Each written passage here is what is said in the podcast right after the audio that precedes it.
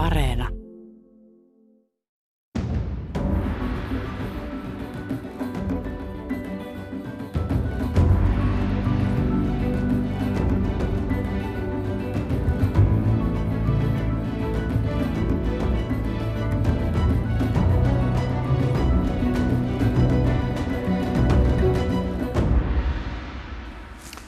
Hyvää pääsiäisen jälkeistä torstaipäivää, hyvät kuuntelijat.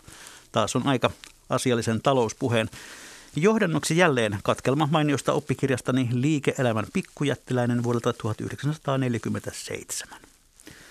Osuuskunta eroaa yritysmuotona kaikista yhtiöistä jyrkästi jo tarkoituksensa puolesta. Osuustoiminta lain mukaan osuuskuntien tehtävänä on helpottaa osallistensa elinkeinon harjoittamista tai muuten heidän toimentulonsa ehtoja – Täten ne ovat luonteeltaan keskinäisiä. Toisin sanoen ne pyrkivät silloinkin, kun niiden asiakkaina saattaa olla ulkopuolisiakin, kuten osuuskaupoissa, ensisijassa palvelemaan omia jäseniään. Tämän periaatteen mukaisesti osuuskunnat harjoittavat propagandaa tarkoituksenaan saada ulkopuolisetkin asiakkaat liittymään osuuskuntien jäseniksi. Näin siis asiaa kuvattiin 74 vuotta sitten. Tervetuloa ohjelmaan S-ryhmän uusi pääjohtaja Hanno Kruuk. Kiitos paljon. Miltä tuo kuvaus vuosikymmenten takaa kuulu, kuulosti? No, eihän se kovin kaukana sitä nykytarkoitustakaan ole. Tuo pro, propagandapäällikkö kuulostaa tietysti aika hienolle nimitykselle markkinointijohtajasta ja ehkä täytyisi harkita sen takaisin ottamista, että oikein mainio kuvaus. Kyllä. Olet nyt toiminut kolmisen kuukautta sen niin sanotusti noin sata päivää tässä uudessa tehtävässä. Minkälainen alku on ollut? No kyllähän tämä varmaan näin pandemia-aikana aika poikkeuksellinen alku, että iso yritys, me ollaan noin 40 000 kaiken kaikkiaan tässä ryhmässä ja, ja sitten tavataan pääsääntöisesti Teamsin kautta tietokoneyhteydellä.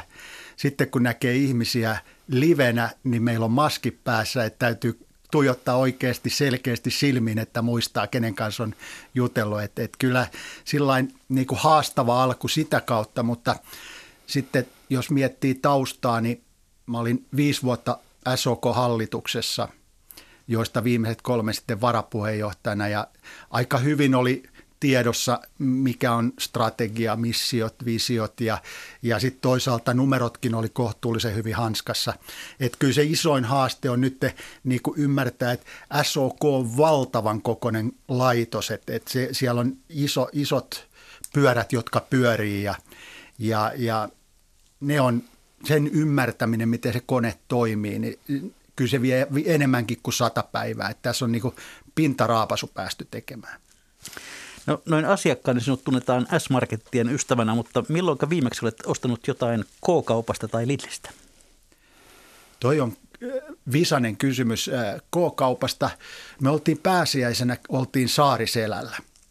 Ja Saariselällä ei valitettavasti ollut oman ryhmän kauppaa, niin silloin käytiin hakemassa kilpailijan kaupasta kyllä. Mutta se on siis poikkeustapaus? No joo, kyllä. Niin kuin, oma tehtävä on aina niin kuin, aistia, mitä siellä myymälässä tapahtuu, minkälainen fiilis siellä on, miten meillä on tavarat esillä, onko siellä hyllyssä reikiä. Ja jos et sä käy kaupoissa, niin, niin silloin on aika haastava sitten ottaa kantaakaan niihin. Että et kyllä mä oon perinteisen kaupassa käynnin ystävä. Toki täytyy harjoituksen vuoksi myöskin käyttää nettikauppaa aina silloin tällä. Niin, tänään me puhumme siis S-ryhmän näkymistä ja S-ryhmähän on todella muutakin kuin pelkästään päivittäistavarakauppaa. Merkittävä osa toiminnasta on hotelli- ja majoituspalveluja, ravintoloita, ABC-ketju, Sokostavaраtalot ja toki sitten vielä S-Pankkin. Ja hyvät kuuntelijat, muistutan siitä, että myös te voitte halutessanne osallistua tähän ohjelmaan tuolla Ylen nettisivulla osoitteessa yle.fi. Sivun oikeassa reunassa on otsikko Tuoreimmat ja sen alta löytyy linkki, jossa lukee, että SOK sai uuden pääjohtajan. Mitä ajattelet S-ryhmästä? Keskustele tässä aiheesta. Sinne voitte laittaa kommentteja ja kysymyksiä, niin niitä katsomme sitten tuossa ohjelman loppupuolella. Mutta Hannu Kruk, ehkä on syytä hieman käydä sinun tähän asti tekemisiäsi lävitse tässä alkuun. Mm, sait kauppaneuvoksen titteli tässä hiljattain. Mitä se merkitsee sinulle? No kyllähän se tässä ryhmässä on yksi niistä isoista kunnianosoituksista, että, että oma organisaatio haluaa hakea, mutta se ei myös riitä pelkästään, että se on oma organisaatio, vaan yhteisöt sieltä ympäriltä, niin, niin kyllähän se jonkunlainen arvostuksen osoitus on ja, ja, ja ehkä mitä vanhemmaksi tässä elää, niin sitä enemmän osaa arvostaa myöskin tämmöisiä perinteitä.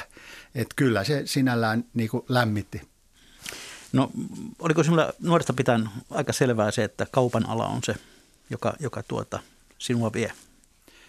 No ei, kyllä varmaan ihan ensimmäinen oli, että voimisteluopettaja, että, että se oli ehdottomasti, niin kuin, sitten oli lentäjä jossain vaiheessa, mutta sitten sainkin silmälasit, kun piti mennä lennostoon armeijaan, niin, niin tota, se ei onnistunut ja, ja tota, sen jälkeen sitten muutettiin suuntaa ja tosi tyytyväinen on ollut valinnan jälkeen.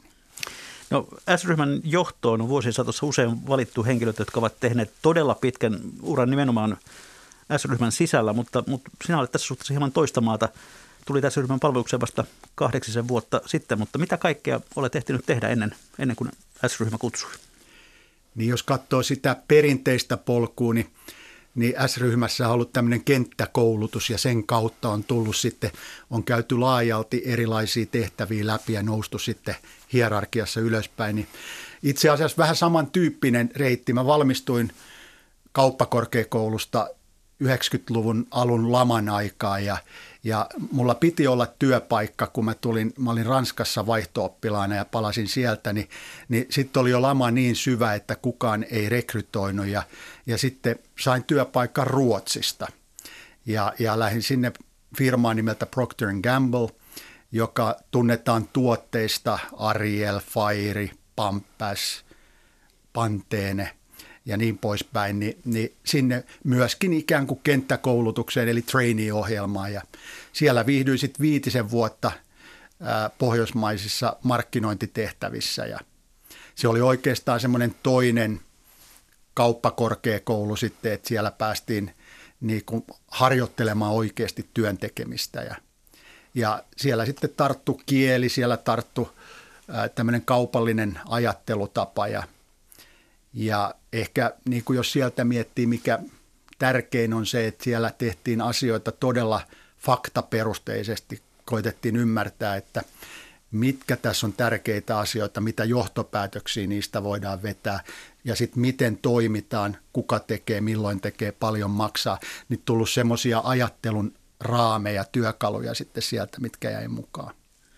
Sitten olet työskennellyt Coca-Colalla tiimarin vetäjänä ja, ja myöskin – Otto Brandissa, joka on lähinnä kai maahantuonti yritys, yritys mm, aika lavea kirjoja. Sinulla on kuvattu, että olet eräänlainen brändimies. Oletko sellainen?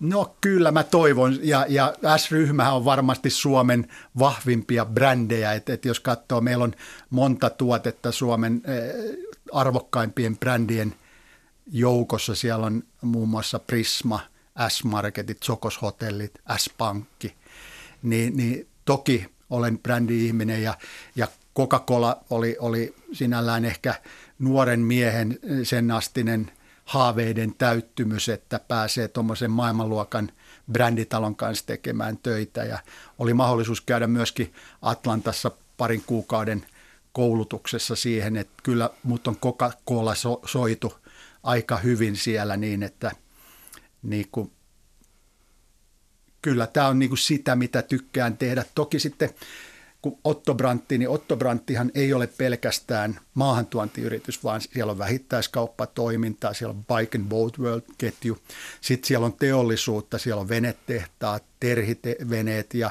silverveneet ja, ja, ja tosiaan se oli myöskin miehen unelmatyöpaikka, kun tehtiin töitä moottoripyörien, veneiden, mönkkäreiden ja jossain vaiheessa jopa lentokoneiden parissa. No S-ryhmään tulit sitten Vaarupuuden Oslan toimitusjohtajaksi, jota hommaa nyt olet kahdeksan vuotta tehnyt. Mennään siihen aikaan ihan hetken kuluttua, mutta tämä prosessi pääjohtajaksi, niin minkälainen, minkälaisen mankelin läpi kävit ennen kuin valinta tehtiin? No siinä oli nimitysvaliokunta, jossa istui neljä henkilöä, viisi henkilöä kaiken kaikkiaan ja, ja käytiin syksyllä, kun Taavi Heikkilä ilmoitti lähtevänsä, niin, niin tämä alkoi varmasti siinä elosyyskuun vaihteessa. Ja toki nämä ihmiset oli jo nähnyt aika tarkkaan, miten, miten toimitaan, kun oltiin vuosia tehty yhteistyötä heidän kanssaan.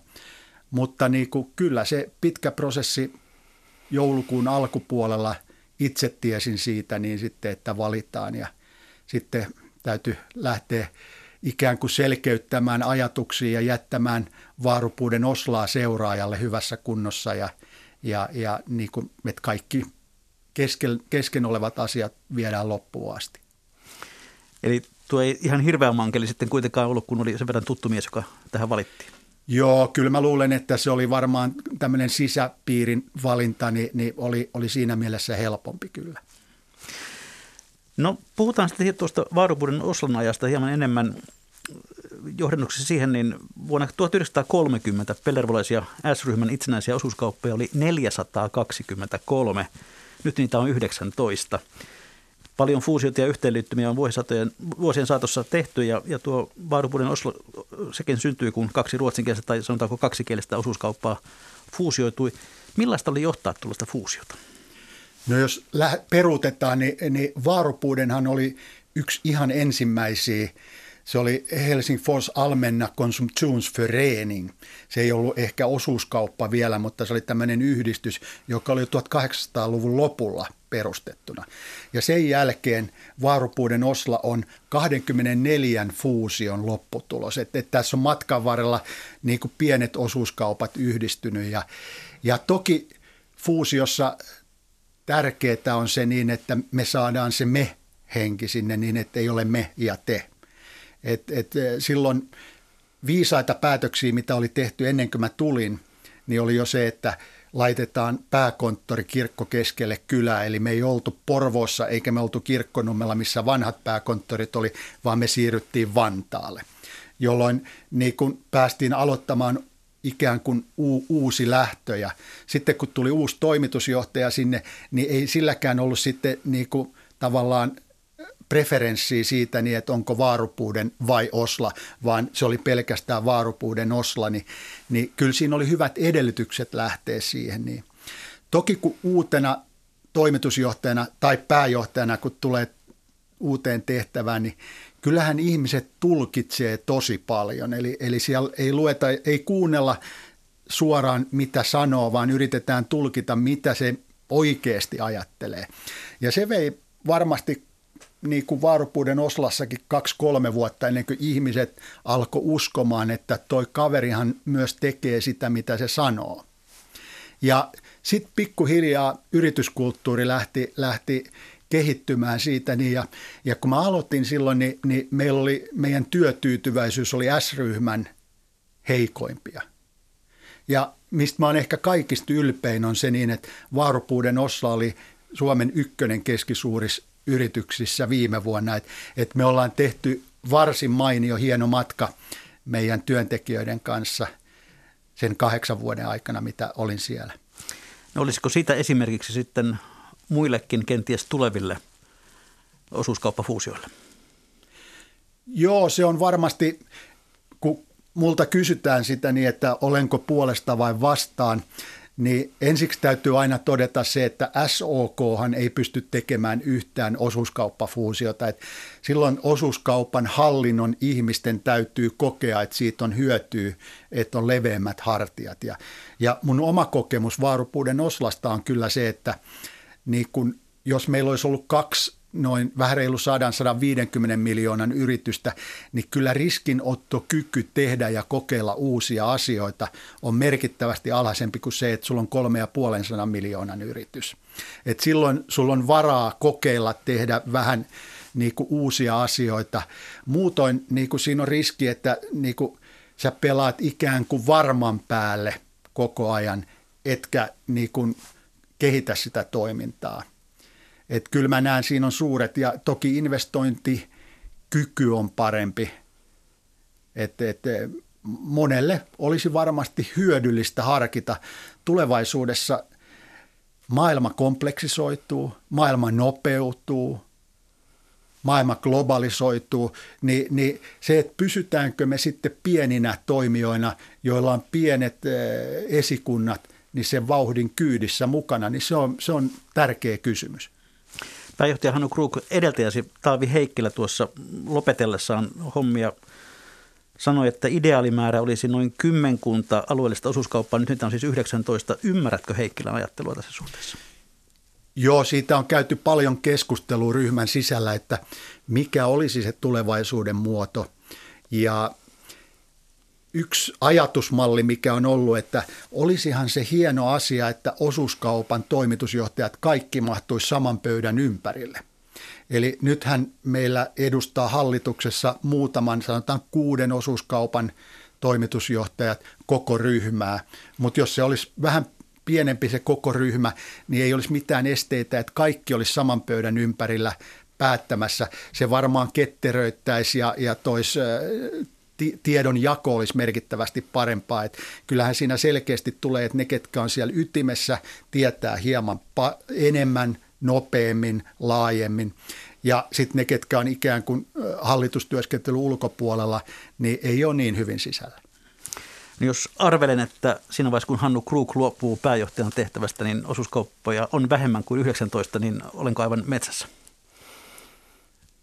En, en pane vastaan, sanotaan näin päin, että niin tämä on semmoinen asia aina, että meidän ei kuulu SOKsta puuttua näihin osuuskauppojen asioihin, mutta näen, että, että kyllä se olisi parempi, jos meitä olisi vähempi tulevaisuudessa. Hannu Kruk, puhutaan sitten tuosta pääjohtajan roolista. Edeltäjäsi Taavi Heikkilä hieman yllättäen ilmoitti elokuussa jättävänsä tehtävänsä Samoin teki hänen edeltäjänsä Kuisman Niemelä. Sekin oli jossain määrin yllättävää. Ja ennen Niemelää Arto Hiltunen puolestaan joutui luopumaan tehtävästä sairauden vuoksi. Onko tuo näin paineinen tehtävä tuo SOK pääjohtaja homma, että siitä sitten, siinä joskin vaiheessa mies väsyy ja sitten on lähdettävä?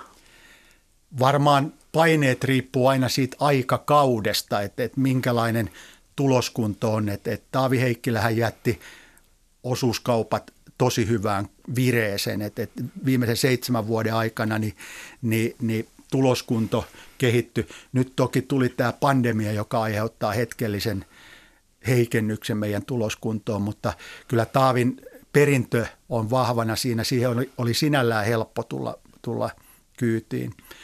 Mutta kyllä tämä työ on, tämä on niin iso organisaatio ja tässä on niin valtavasti erilaisia niin kuin sidosryhmiä, kenen kanssa täytyy tehdä töitä.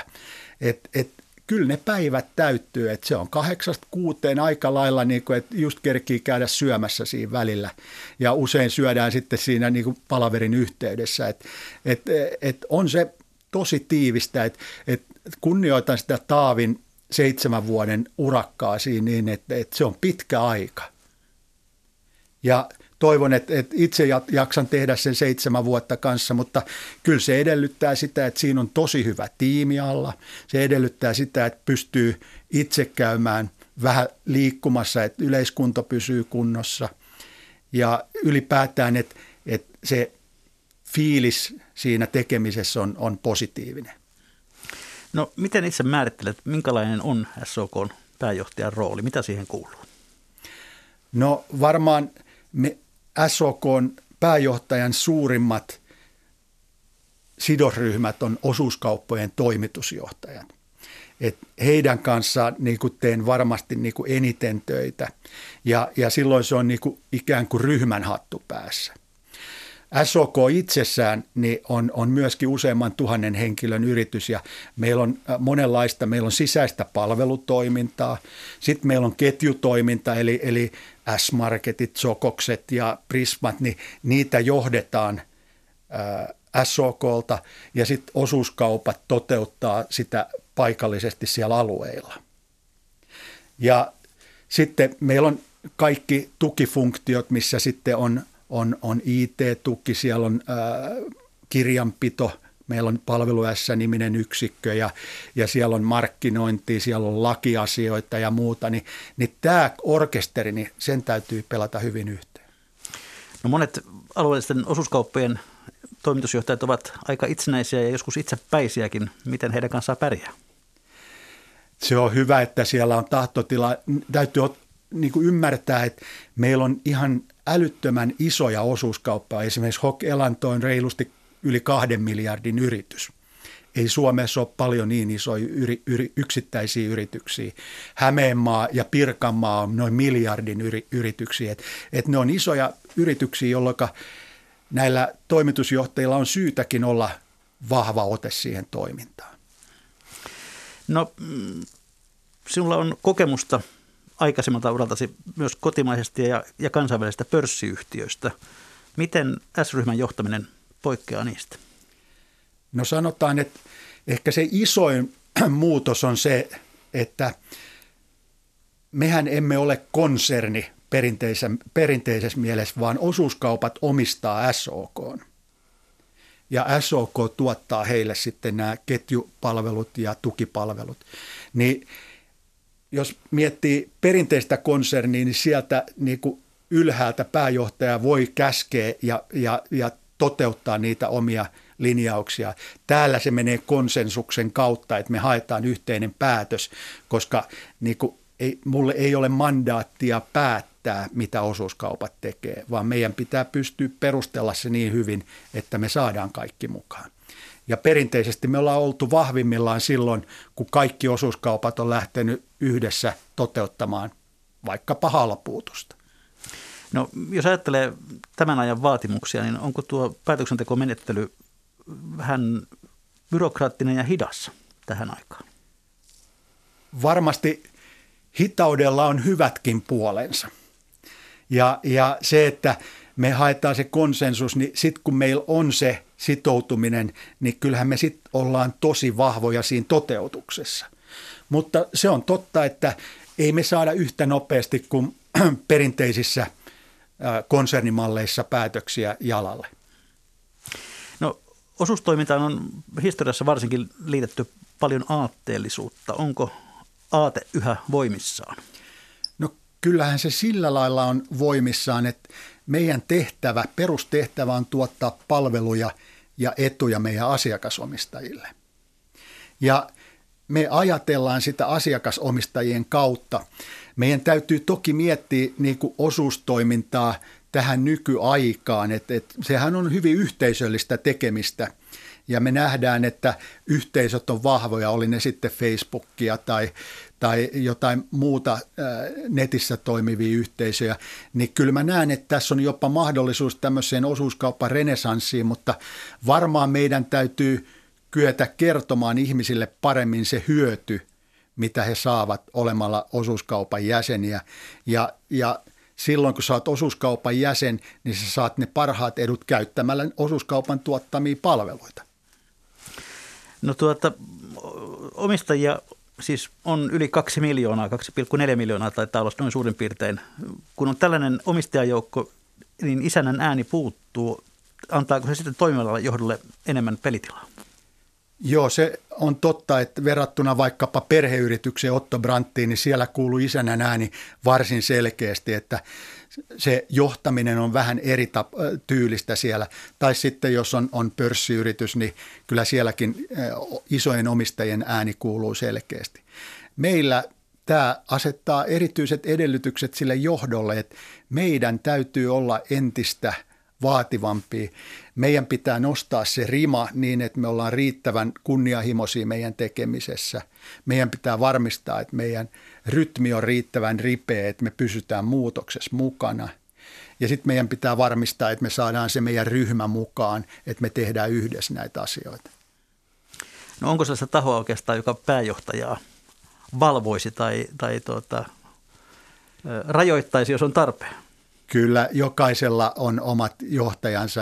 meillä, on, meillä on hallintoneuvosto, ja hallintoneuvostohan valvoo hallitusta ja hallintoneuvoston puheenjohtajisto istuu hallituksen kokouksissa ja hallituksen, hallintoneuvoston puheenjohtaja on minun suora esimies myöskin. Hyvät kuuntelijat, te kuuntelette ohjelmaa Mikä maksaa, jossa vieraana tänään on S-ryhmän tuore pääjohtaja Hannu Krug. Nyt on aika hieman ehkä katsella, että mitä S-ryhmään tänään oikein kuuluu. Me elämme aika poikkeuksellista aikaa – ja se on näkynyt, näkynyt myöskin teidänkin toiminnassa Päivittäistavarakauppa ylipäätään Suomessa on sujunut erinomaisesti, kun ihmiset ovat kotona, kotona ja tekevät kotona paljon ruokaa, mutta sitten toisaalta taas hotelli- ja ravintolabisnes on suurissa vaikeuksissa. Miten noin kokonaisuutena arvioisit tässä ryhmän tilaa tällä hetkellä?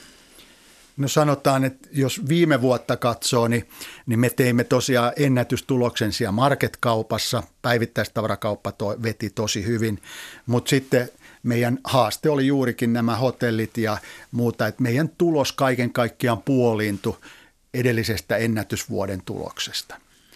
Ja kyllä tämä hotelliliiketoiminta, niin on kärsinyt näistä rajoituksista samaten kuin ravintolaliiketoiminta kaikista eniten. Ja hotelleissa meillä on ollut käyttöasteet niin kuin jopa siinä 10 20 välissä, että et onhan se valtava pudotus ja siellä on isot kiinteät kulut, vuokrat pyörii, niin, niin se, se iskee kyllä todella kovaa hotellitoimijoihin. Et me ollaan siinä mielessä onnekas, että meillä on marketkauppa siellä niin – joka tekee hyvää tulosta, on ikään kuin vastasyklinen.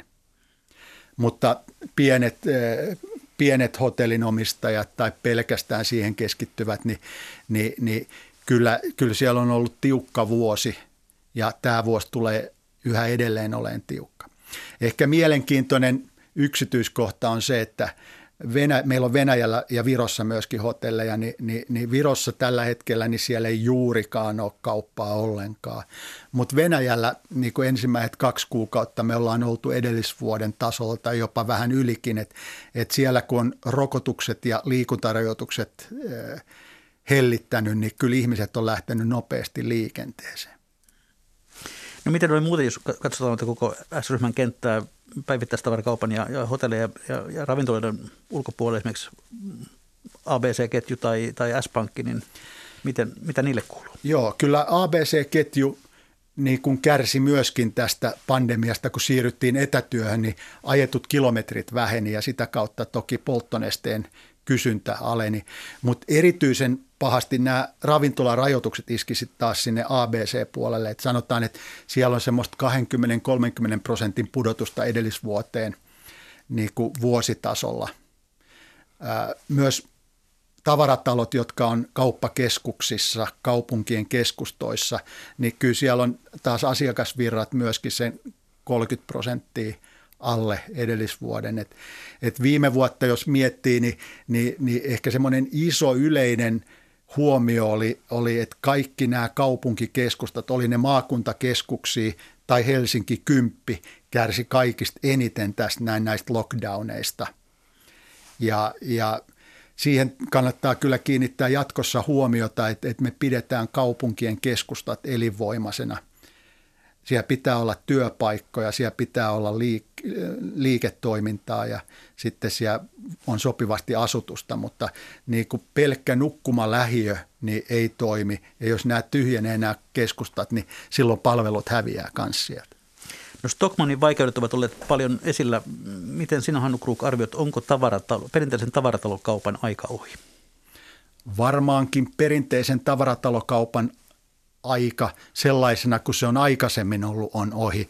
Et kyllä nyt puhutaan vahvasti siitä verkon ja kivialan yhdistämisestä ja, ja, ja siinä näen kyllä niin kuin suurta potentiaalia vielä, että me ollaan vasta lapsen kengissä niin kuin siinä, minkälainen se verkkotoiminta pitäisi olla ja, ja se kun me saadaan toimimaan, niin kyllä mä uskon, että siellä on, on, on hyvätkin mahdollisuudet vielä.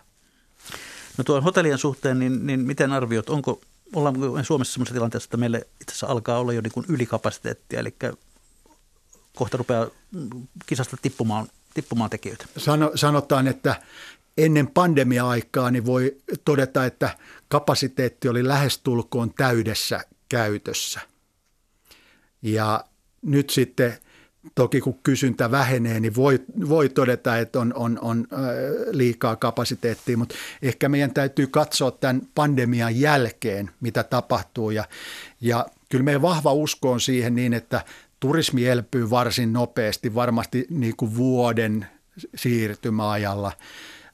Kansainväliset, niin kuin meillä on idässä esimerkiksi miljardi tolkulla ihmisiä, jotka nousee keskiluokkaan. Ja silloin kun ihminen nousee keskiluokkaan, niin silloin aletaan myöskin matkustamaan. Ja, ja kyllä Eurooppa on idäs, idän maille niin kuin mielenkiintoinen matkakohde historiansakin takia. Se iso kysymysmerkki on, että miten liikematkailu ja konferenssit tulee kehittymään jatkossa. Et nyt ollaan totuttu tekemään Teamsien kautta ja Zoomien kautta palavereita, niin kuinka paljon se vähenee? Konferenssit varmaan jatkaa aika lailla samalla polulla kuin mitä ne on ollut aikaisemmin, koska kyllä ihmisillä on semmoinen sisäänrakennettu tarve myöskin kohdata toisia. Ja kyllä se vähän haasteellista on välillä näiden webinaarien ja muiden kautta. No Hannu Kruk, miten näet S-ryhmän kokonaisuuden? Onko siellä tällä hetkellä jotain sellaisia rönsyjä, jotka olisi syytä karsia pois? Tällä hetkellä meillä on tämä portfolio, mikä meillä on ja, ja niitä tehdään. Me tullaan tarkistamaan meidän portfoliostrategiaa tässä näin varmasti tämän ja ensi vuoden aikana, että, että mitkä on niitä, mihin me satsataan. Että meillä on selkeä painopistealue on, on, on meidän osuustoiminta, johon me, jolla me halutaan luoda kilpailuetua. Sitten meillä on meidän päivittäistavarakauppa. Me, meidän tavoite on, että me ollaan markkinajohtajia kivialassa ja verkossa. Ja sitten meillä on isot panostusalueet digitaalisuuteen ja erityisesti dataan, tietojen hyödyntämiseen omien asiakasomistajien hyödyksi. Et meillä on S-mobiili, joka on niin kuin asiakkuuden ja S-pankin yhteinen kaukosäädin. Ja S-mobiilista – jos keskittää ostot meille, niin pystyy hyvin seuraamaan esimerkiksi, miten hedelmiä ja vihanneksia on tullut kulutettua, minkälainen hiilijalanjälki on, on niillä ostoksilla, mitä olet ostanut sieltä, niin mikä on kotimaisuusaste. Eli me ollaan pyritty luomaan sinne asiakkaille heidän omasta tiedostaan mielenkiintoista sisältöä, joka sitten asiakkaat voi oman arvoperustansa pohjaisesti tehdä niitä kulutuspäätöksiä. Ja sitten siinä on toki S-pankki, niin kuin totesit, niin meillä on 2,5 miljoonaa asiakasomistajaa ja meillä on 3,8 miljoonaa ää, vihreitä korttia maailmalla. Niin nämä kaikki niin kuin sitten kytkeytyy tähän S-mobiiliin, josta nämä palvelut on mahdollista saada. Mielenkiintoinen seikka on se, että S-mobiilia on ladattu puolitoista miljoonaa kertaa jo – Eli, eli se on varsin isosti levinnyt. Ja meillä on reilu 800 000 viikkokäyttäjää. Eli sitä käytetään aktiivisesti. Nämä lisäarvopalvelut, sisältöpalvelut, mitä sinne on tuotu, niin ne puhuttelee erityisesti nuoria perheitä ja nuoria ihmisiä. No S-Pankistahan te tuli myös eräänlainen pakkopankki kaikille jäsenille, jos haluaa bonuksensa, niin, niin tili oli pakko avata. Onko tällainen pakkoasiakkuus nykyaika? Tämä muuttui silloin, kun osuuskunta, osuuskassat loppu. Eli silloin piti löytää siihen ratkaisu, miten me pystytään mahdollisimman kustannustehokkaasti maksamaan meidän asiakasomistajille bonukset, mitä, on makset, mitä voidaan maksaa joka, joka kuukausi. No S-ryhmä hankki jokin aika sitten myöskin Stokkan herkut. Onko se ollut hyvä bisnes? Joo, Food Market Herkkuni, jos siitä katsoo, niin tavoitehan oli, että me myöskin luodaan uutta ja parempaa. Ja, ja mä näen, että se Food Market Herkun tulo niin on myöskin piristänyt meidän S-Market-konseptiin, joka on Suomen suurin äh, supermarket-ketju. Sillä on 22 prosentin markkinaosuus, niin, niin siellä nyt ollaan uudistettu perustuen niihin oppeihin, mitä me ollaan Food Market Herkusta saatu. Meillä on ollut epäonnisia Turussa ja, ja, ja Tampereella ja siellä on tiedotettukin jo, että, että nämä ei, ei jatku nämä toiminnot, että ei se varmasti ihan mennyt sillä tavalla kuin mitä silloin ne ostettaessa ajateltiin. No onko jotain muuta kiikarissa, mitä haluaisitte ostaa?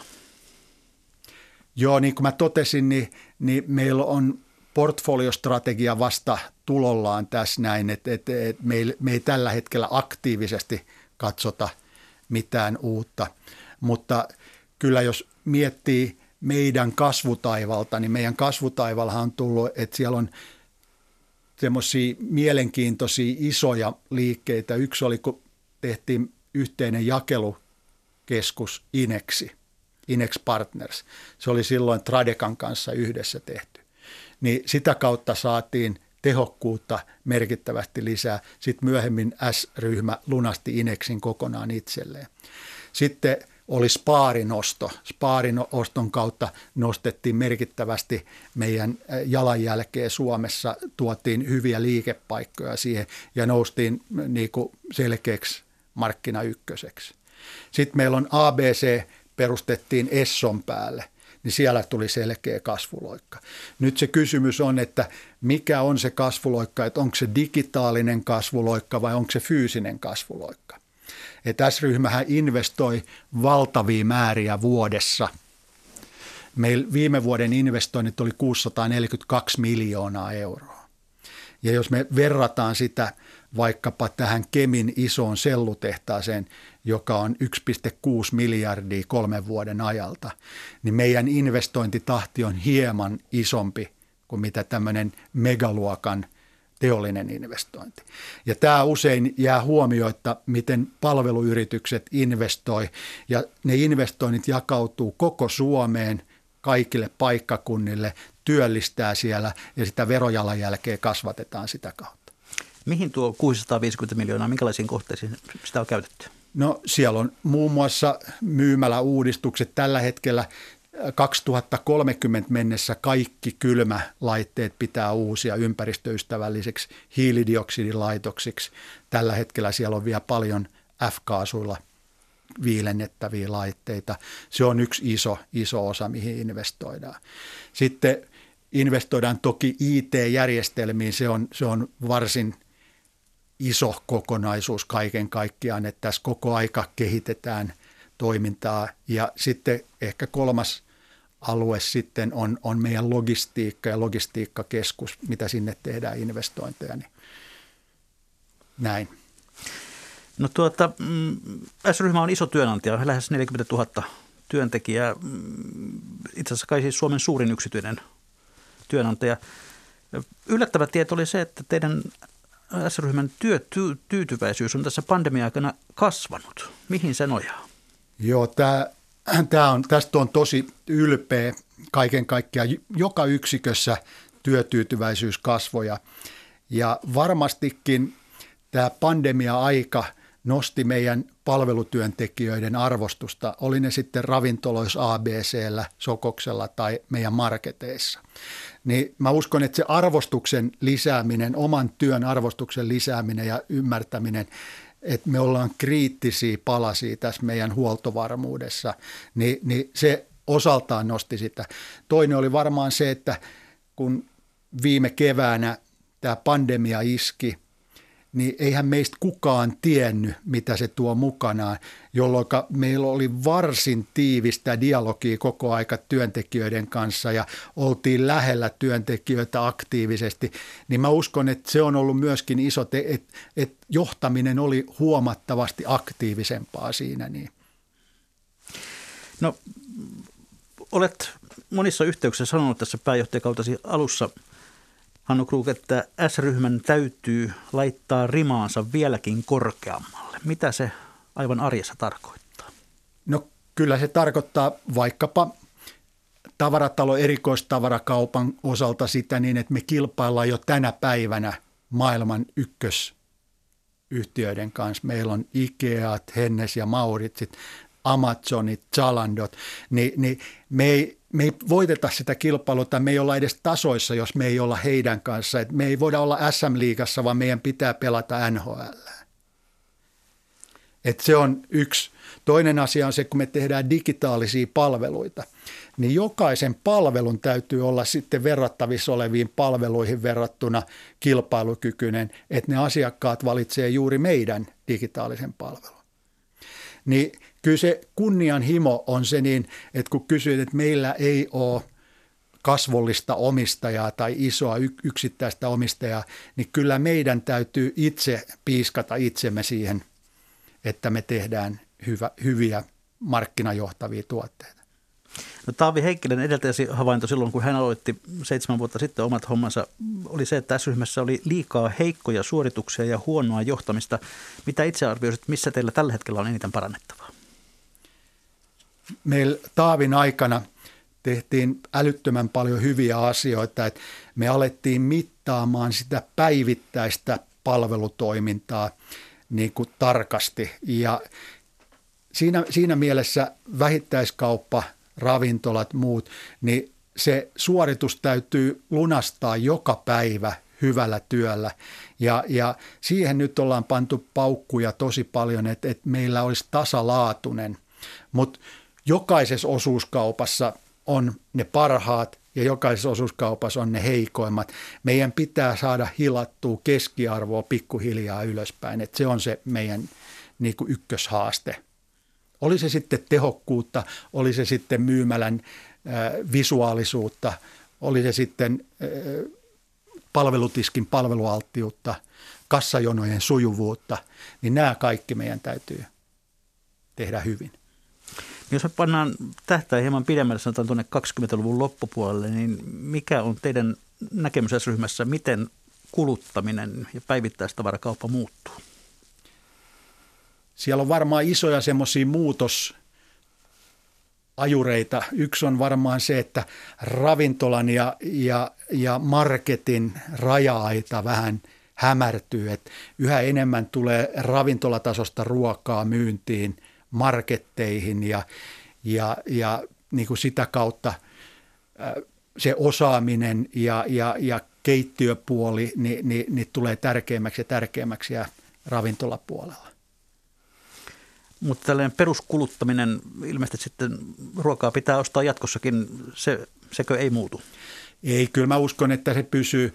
Toki verkkokauppa on kehittynyt varsin, voi sanoa, tuplaantunut tässä näin tämän pandemian aikana ja, ja se varmasti tulee kasvamaan tässä näin, että, että kyllä kun katsoo omia lapsia ja, ja nuoria ylipäätään, niin kyllä ver, verkkoelämä on jo – niin, kuin niin laajaa, niin kyllä meidän täytyy valmistautua siihen niin, että sen osuus tulee olemaan merkittävän iso silloin 20-30-luvulla.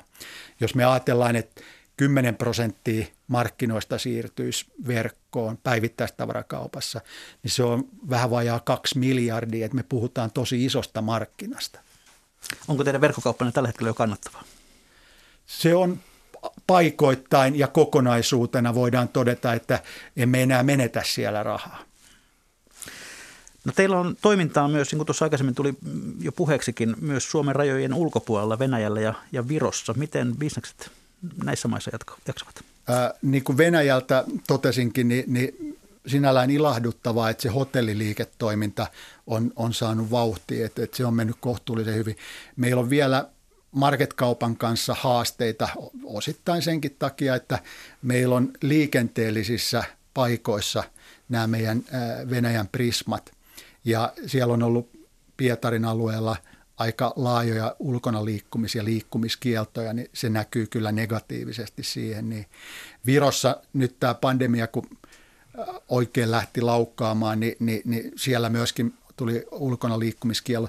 Siellä tosi ruokakauppa on vetänyt tosi hyvin, että tässä on parhaimmillaan myyty niin kuin kolminkertaisia volyymeja meidän prismoista siellä, niin, mutta hotellipuoli on aika, aika hiljasta. No onko tuo esimerkiksi Venäjän bisnes, niin onko se kannattavaa vai onko se tappiollista? Se on vielä viime vuonna, niin siellä tehtiin tappio. Se, siellä on hotelliliiketoiminta ollut kannattavaa useita vuosia tuossa mutta marketkauppa sitä mukaan, kun sinne investoidaan, investoinnit aina hidastaa sitä tuloksen syntymistä, syntymistä siellä. Niin. No miten tämä asia pitäisi selittää tavalliselle suomalaiselle asiakasomistajalle? Mitä hän hyötyy siitä, että seikkailette Pietarin ruokamarkkinoilla? Tuo, hyvä kysymys. Toki niin kuin meillä oli lähtökohtaisesti Venäjän – ajatus oli se, että me pystytään viemään Pietari, joka on noin 2,5 kilometrin päässä meidän jakelukeskuksesta Sipoosta. Ni, niin eihän se jakelu olisi kovin haastavaa täältä näin, mutta nyt kun on tullut nämä pakotteet, niin, niin tällä hetkellä about 90 prosenttia meidän myytävästä, myymästä ruuasta ja elintarvikkeista on itse asiassa venäläisiä alkuperältään ja vain 10 prosenttia suomalaisia.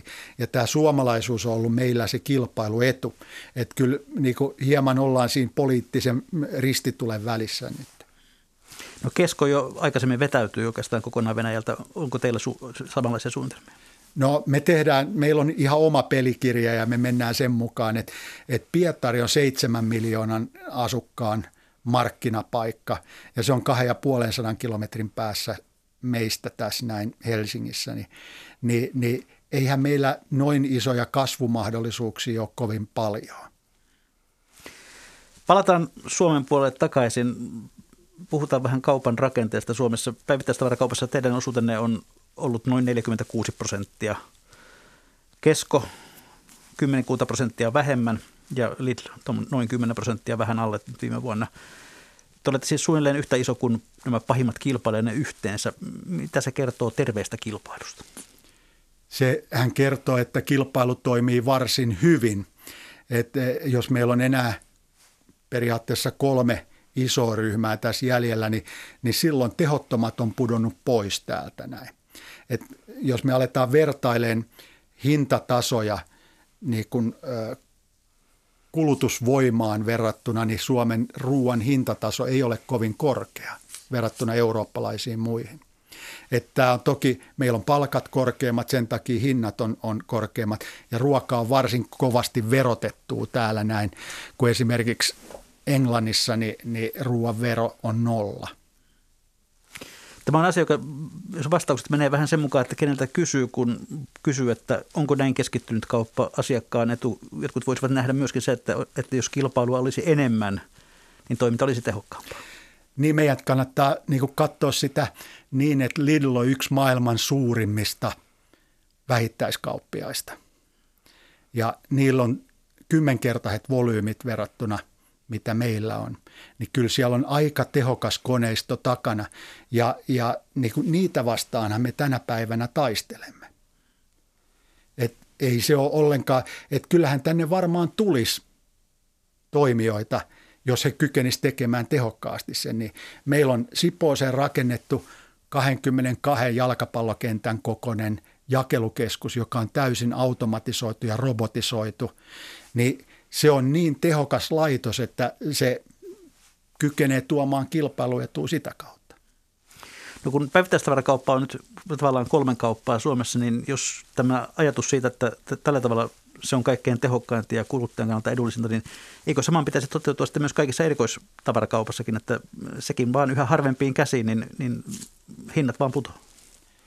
Joo, se, jos me katsotaan vaikka USAta, niin kyllähän Amazon on ottanut siellä aika ison osuuden omalla toiminnallaan käyttötavarakaupassa. Ja kyllä meillä tällä hetkellä Suomessakin iso osa käyttötavarakaupasta tulee näiden ulkomaisten verkkokauppojen kautta. Et siinä meidän täytyy osata käyttää sitä tietoa, mitä meillä on meidän asiakkaista, rakentaa heille relevantit valikoimat ja pystyä olemaan kilpailukykyinen, mutta se on totta, että ei meidän ostovolyymit vaikkapa merkkivaatteissa ole niin kuin kovinkaan isot verrattuna vaikka Saksaan tai Yhdysvaltoihin, niin, niin silloin on vaikea saada sitä kustannusetua. Se pitää hakea operaatioiden kautta ja asiakkaat tuntemalla. Miten on Hannu Kruk, miten teillä S-ryhmässä nähdään tämä asia? Onko näköpiirissä, että suomalaiseen päivittäistavarakauppaan olisi tulossa vielä joku – kansainvälinen toimija vai onko niin, että Suomen markkinat ovat niin pienet ja köyhät, että ei, se, ei, ei tämä oikein kiinnosta ketään? No kun mä olin Coca-Colalla, niin mun esimies sanoi silloin, että you need to anticipate. Eli mun täytyy koko aika ajatella eteenpäin ja, ja niin kuin miettiä, mitä voi tapahtua. Ja toki mulla pitää olla se skenaario, että tänne tulee joku. Ja silloin meidän paras vastine siihen on se, että me ollaan tehokkaita, meillä on edullinen hintakori meidän asiakasomistajille, meidän brändit on vahvoja, niin, niin se on meidän ainoa suoja, että me tehdään asioita todella hyvin. Niin kuin mä sanoin, niin meidän pitää nostaa se kun, kunnianhimo siitä SM-liigasta sinne NHL. Mistä päin maailmaa tällainen kilpailija saattaisi tulla? No siis sehän voi tulla ihan mistä vaan. Että Venäjällä on isoja pelureita, niin ei siellä varmaan näillä isoilla toimijoilla ole valuutasta pulaa. Se voi tulla lännestä, se voi tulla etelästä. No miten on 46 prosenttia tällä hetkellä, onko tavoite nousta yli 50 prosentin Suomessa? Eihän se saa olla meille mikään rima tai raja. Et eh, meillä on jo osuuskauppoja alueellisesti toimii yli, yli sen, että on se mahdollista. Ja mun mielestä se on hyvä tavoite meille. Eli tuota, se, on, se on siis todennäköistä, että siihen pyritte, mutta muuttaako se sitten vielä jotenkin tilannetta Suomessa, jos yksi on niin ylivoima, että, että yli puolet myynnistä menee sen kautta? No maailmahan polarisoituu. Meidän täytyy niin kuin pystyä rakentamaan sit valikoimat asiakkaille niin, että ne on relevantteja. Eihän se markkinaosuus nouse, jos meillä ei ole asiakkaita tyydyttäviä hyviä valikoimia. Et se on varmasti se avain siinä niin, että jokainen myymällä palvelee sitä lähiasiakaskuntaa mahdollisimman tarkasti niitä tarpeita, mitä heillä on. Vilkaistaan sitten hieman tätä yleisökeskustelua. Täällä tuota, to, toivotaan muun muassa, että S-ryhmä laajentaisi halpojen ulkomaalaisten tuotteiden maahantuontia. Onko tällaista suunnitelmia? Tota, ei ole, to, sinällään mehän pyritään, me ei puhuta halvoista, vaan me puhutaan, että me pyritään mahdollisimman edullisesti tuomaan asioita. Kyllä Prismassa ja vaikkapa rautakauppa Terrassa, niin on laajat valikoimat myöskin ulkolaista tuotetta. Ää, ruokatuotteista me myydään yli 80 prosenttia kaikesta ruuasta on kotimaista.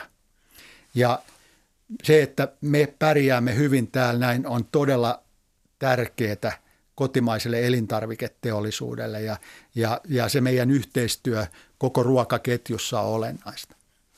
Sitten täällä kommentoidaan, että S-Pankin asiointi on tehty vaikeaksi. Luulisi nykyteknologialla olevan mahdollista hoitaa asioita myös netissä, ettei tarvitse jonotella numeroon, johon ei vastata. Mitä tuohon sanot? Ää, mä luulen, että toi saattaa olla yleismaailmallinen haaste, mutta toki meillä tuli korttimuutoksia tässä näin ja osalle asiakasomistajista niin se muutos ei mennyt kivuttomasti läpi. S-Pankilla on todella hyvät verkkopalvelut ja S-Pankki on noudattanut niin sanottua mobile first strategiaa, jossa me ollaan kehitetty sitä toimintaa mobiilipankin kautta kännykkään ja, ja mielestäni toimii erinomaisen hyvin. No Hannu Krug S-ryhmästä edeltäjäsi Taavi Heikkelän kaudelta jäi elämään termi halpuutus. Se halpuuttaminen valittiin jopa kotimaisten kielten keskuksen kuukauden sanaksi vuonna 2015. Mitä toivot, että sinun kaudeltasi jää elämään? Tuosta halpuutuksesta täytyy todeta, kun avasit sillä propagandapäällikkö asialla, että, että se oli propagandapäällikön ehkä isoimpia oivalluksia, mitä me tehtiin, mutta myöskin se, että me lähdettiin yhdessä eteenpäin, koko ryhmänä tehtiin se, niin siitä tuli se voima sitten. Mitä mä haluan, että ne jää, niin mä haluan, että tämä on entistä vahvempi, entistä kannattavampi.